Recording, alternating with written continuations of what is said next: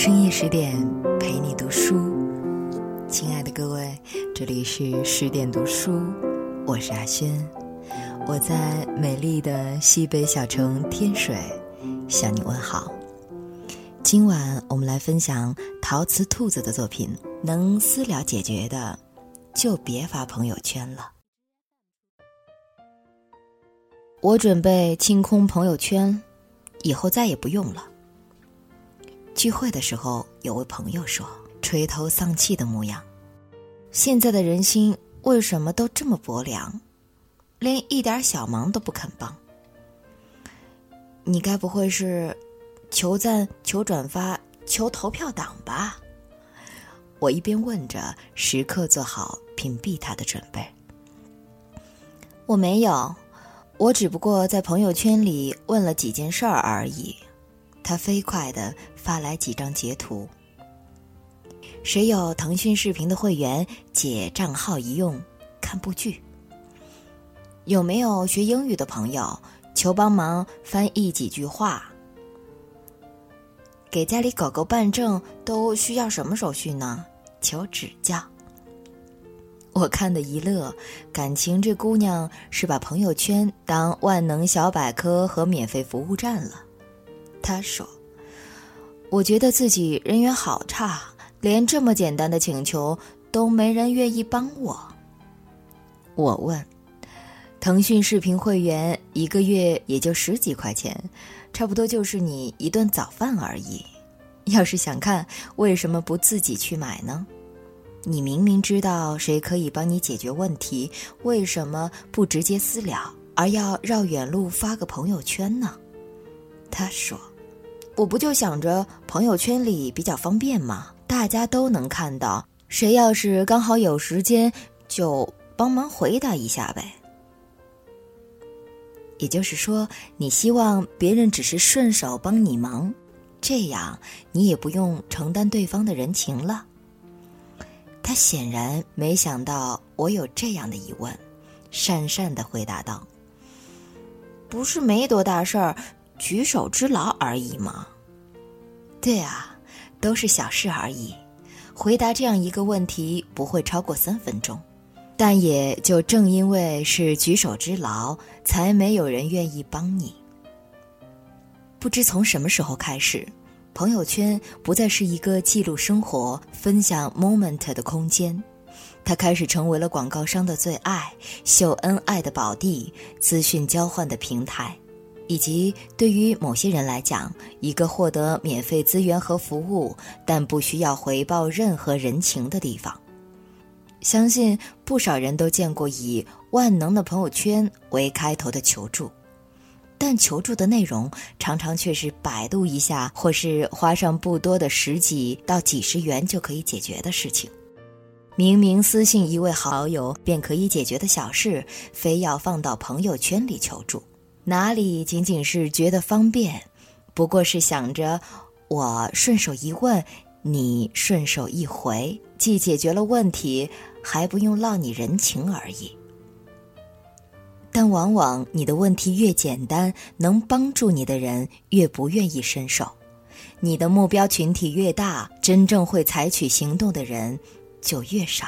这就是社会心理学上的那条金科玉律。想要获得别人的帮助，就必须让别人感受到自己的价值，以及一个我们自小就耳熟能详的故事：三个和尚没水吃。将自己的会员账号分享给你，并不是什么难事，但被求助者也无法生出助人为乐的成就感，何况你的求助还不是直接发给他个人。他绕了个大圈子，从朋友圈来到你的私信，然后痛苦地发现，哦，原来自己对朋友的价值只有十几、二十块钱而已。微信上曾经有位朋友私信我，求帮忙翻译几段国外期刊的论文。他将文章发给我之前，已经细心地将一些物理学的专用名词中英对照地列了一个文本。可即便如此，对于理科小白的我，也不算是一件非常简单的事。我用了两三个小时的时间，才将那几段生僻又深奥的物理论文译的通顺。发回给他的时候，他说：“我这次实在是没辙了。之前一些简单的翻译我都是直接 Google 的，但是这个难度太大了。我就记得之前有人夸你英语特别好，找你准没错。没有改天请你吃饭这类客套话，他直接发来一个红包。我没有点开那个红包。”但却觉得好开心。对于提供帮助者而言，物质上的回报往往都是意料之外的衍生品。被记得、被需要、被珍惜，才是最难得的情谊。我从来不怕麻烦，但是我怕麻烦我的人在麻烦我的时候没有过一丝一毫的犹豫。我几乎没有拒绝过来自私聊的请求。但是却从来很少搭理朋友圈里那种广撒网的求助。当我对你来讲是 everybody，但你对于我也不过是 nobody 而已。即便是举手之劳，胳膊抬久了也会酸的。人与人之间的联系，并不是仅仅在逢年过节发条祝福短信，或是没事儿抛个表情包。言之无物的寒暄一下天气，我们愿意提供帮助的对象是那个了解你并且珍惜你的人，他知道你的能与不能，也舍不得用一些日常琐事来麻烦你。别总到了求助的时候才去接近他人，别总想着落下便宜还不欠人情。朋友圈，朋友圈，圈里圈外一条线。你付出多少真心，才能换回多少情谊？能私了解决的，就别发朋友圈了吧。毕竟，即便你发了朋友圈，也不见得有人理你。嗯，再次的感谢陶瓷兔子带来的美文。嗯。非常具有现实意义的一篇短文哈，的确呢，在我们的身边会有这样的啊比较功利的，或者说比较不近人情的一些所谓的朋友，在我们的朋友圈里活动着。可能我们大家都挺反感这一类的人的。其实要我说呢，能在朋友圈里有这样的举动的人，那他一定在日常的生活当中也很少明白或者能够懂得知恩图报这一类的道理。朋友之间。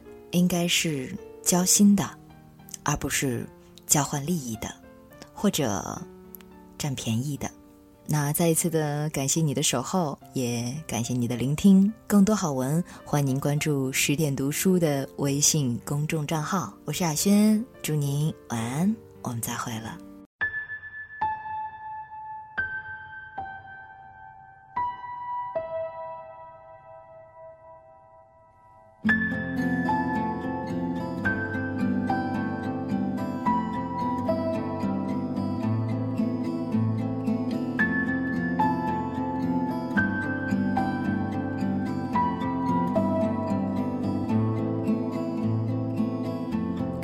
成长的空间，我要让它到明天。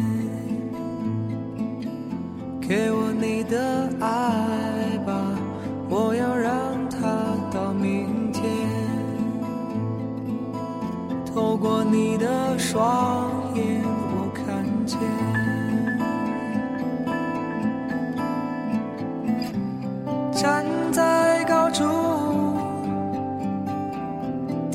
起双脚，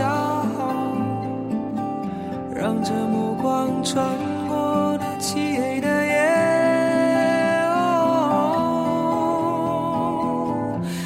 迎着风许下心愿，让这梦想变得真实些。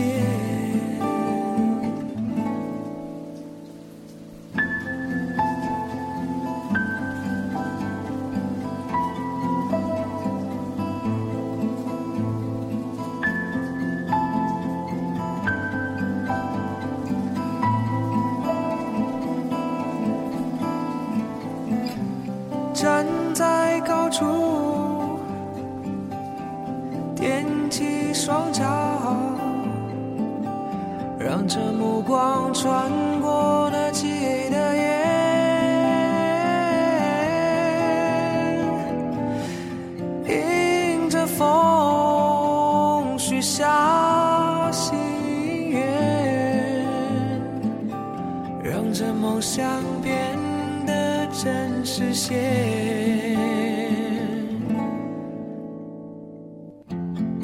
我看见